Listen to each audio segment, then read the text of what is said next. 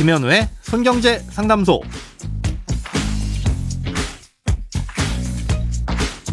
새는 돈 맞고 숨은 돈 찾아드립니다. 손경제 상담소 김현우입니다. 저축, 보험, 대출, 연금, 투자까지 돈에 관련된 고민이라면 무엇이든 맡겨주세요. 오직 당신만을 위한 맞춤 상담. 먼저 오늘의 사연 만나보실게요.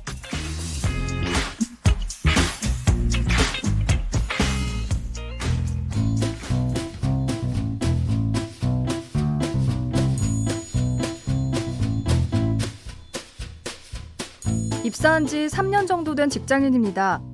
대학교 때는 부모님께 받은 용돈과 아르바이트로 번 돈이 전부였는데 취업하고 나서는 학생 때에 비하면 큰 돈을 벌기 시작하다 보니 씀씀이가 점점 커졌습니다.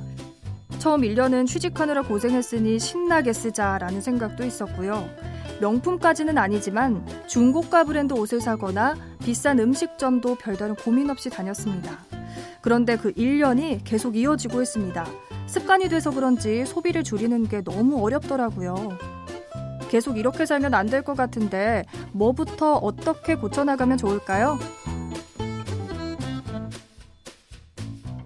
네, 돈이라는 게 벌긴 어려운데 쓰기는 참 쉽죠. 아, 너무 쉽게 쉽게 많이 쓰는 것 같아서 고치고 싶더라도 잘못된 소비 습관을 고치는 건 정말 어려운 일입니다.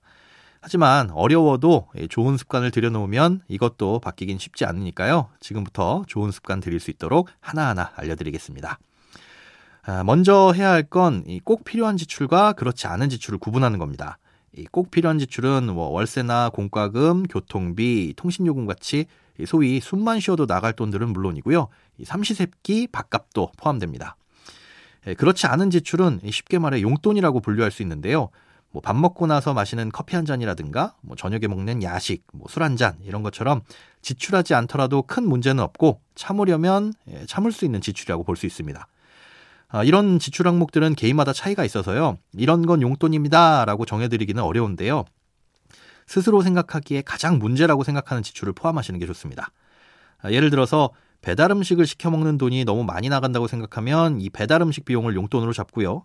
또 대중교통을 타도 충분한데 뭐 택시를 너무 자주 탄다거나 스마트폰으로 소액 결제를 너무 많이 한다거나 뭐 이렇게 줄이고 싶은 소비가 있다면 이걸 용돈의 범주에 집어넣는 겁니다. 아, 이런 것들을 무조건 안 쓰고 줄이는 게 아니라 한 달에 쓸 용돈을 정해놓고 중간중간 확인하면서 쓰는 게 핵심입니다. 아, 예를 들어서 한 달 용돈을 40만 원으로 정했다. 아, 그러면 한 달은 4주 정도 되니까 일주일 용돈은 10만 원인 셈이잖아요. 한 주 동안 10만 원 내에서 쓰려고 노력하면서 지출을 하되 만약 초과해서 12만 원을 썼다면 그 다음 주에는 그 2만 원을 뺀 8만 원만 쓰려고 노력을 하는 겁니다.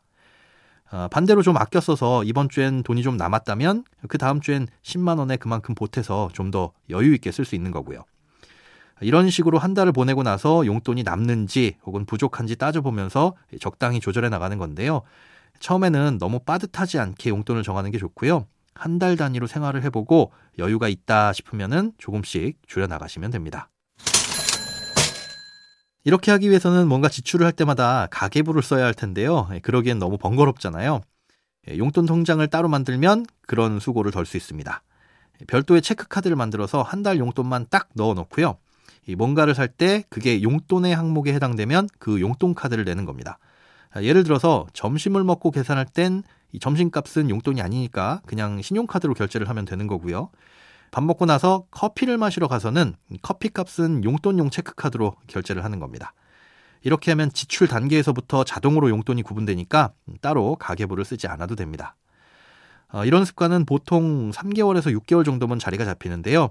소비가 줄었다면 그만큼 적금 같은 걸 가입해서 혹시나 다시 지출이 늘어나는 요요 현상이 발생하지 않도록 하는 것도 중요합니다. 크고 작은 돈 걱정 혼자 끙끙 앓지 마시고요. imbc.com 손경제상담소 홈페이지에 사연 남겨주세요. 여러분의 통장이 활짝 웃는 그날까지 1대1 맞춤 상담은 계속됩니다. 돈 모으는 습관 손경제상담소 내일도 새는 돈 맞고 숨은 돈 찾아드릴게요.